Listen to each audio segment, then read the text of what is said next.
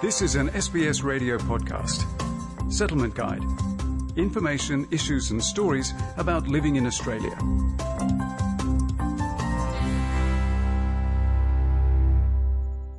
Beyond the light pollution of the big cities is a growing tourism niche. This week, Settlement Guide explores the stars, the dark spaces in between, and Australia's growing fascination with dark sky tourism. Here in the southern hemisphere we see stars and constellations that are not visible from the northern hemisphere. We also benefit from all the dark areas far from the sky's glow that is created by bright city lights. Australia has ideal conditions for stargazing. Duane Hamacher is Associate Professor of Cultural Astronomy at the University of Melbourne. When I first moved to Australia from the US, I was stricken by the beautiful skies and all the things we could see here that I couldn't when I was up in the Northern Hemisphere. The plane of the Milky Way, the Magellanic Clouds, the area of the Milky Way near the Southern Cross, all of that was brand new to me. And it's so clearly visible down here in the Southern Hemisphere. Australia's most famous constellation, the Southern Cross, is best viewed in autumn or winter by gazing into the southeastern portion of the night sky. It's made up of five stars that form a horizontal diamond. The cross is a great starting point from which to observe other phenomena. What we have in the southern hemisphere are some beautiful objects that sometimes you actually need a really dark night sky for. For example, the Magellanic Clouds. They look like two little fuzzy clouds in our southern sky nearby the Southern Cross area, but they're not actually in our own galaxy. They are two satellite galaxies to the Milky Way galaxy that we're in. So you can only see them in the southern hemisphere and on a really lovely dark night out in the country in Australia. That was founder of Astrotourism WA, Carol Redford, also known as Galaxy Girl. Galaxy Girl is on a mission to grow dark sky tourism in regional Western Australia, where the expansive dark spaces present some of the best stargazing opportunities in the world. Travel two or three hours away from the glow of any Australian city, she says, and we can find some pristine dark night skies. Anywhere beyond the Blue Mountains, like west of Sydney, in Western Queensland, in Western Australia, towards the east, even Perth, you don't have to travel too far away. South Australia and Northern Territory have some amazing places.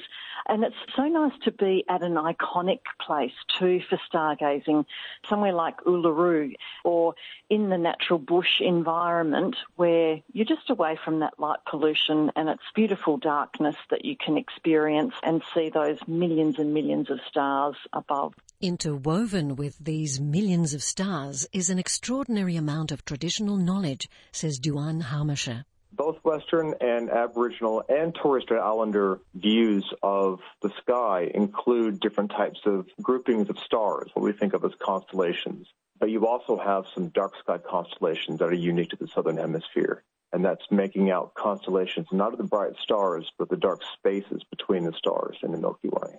So those dark spaces in Western astronomy are areas of cool gas and dust. That's where stars are being born. In the Aboriginal traditions, they trace out the silhouettes of different animals.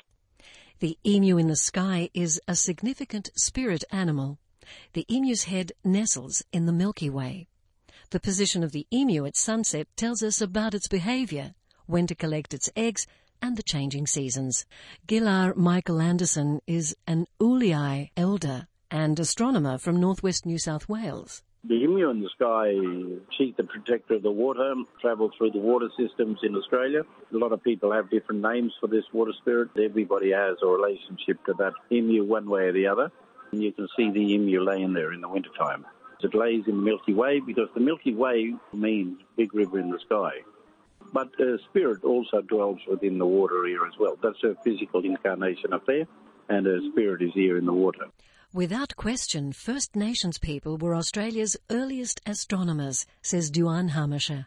They came to Australia tens of thousands of years ago and would have required some astronomical knowledge in order to even get here. And in those millennia, they've developed very complex systems of knowledge around the stars by observing their changing positions and properties. That's what the elders call reading the stars. And so that everything on the land is reflected in the sky. Dark sky tourism is opening up the world not only to Western astronomy, but to the deep traditional knowledge held by First Nations people. If you look at the night skies, you'll see the Milky Way when it's more or less north-south. And then you can see that there's more light, there's a brightness on that east side of the um, Milky Way, and that's where the day comes from. And then you've got, of course, the west, which is where the night skies live. So you've got two different sections of that universe and the Milky Way that tells us about who we can marry and who we can't. In this way, the night sky governs Aboriginal social networks as well as connection to the environment. As with all aspects of the environment, our dark skies are under threat.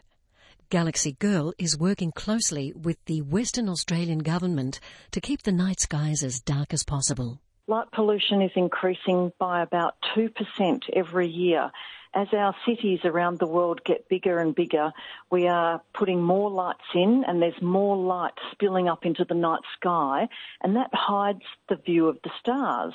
And in Western Australia, we've got a big expanse of darkness and I think we need to protect that.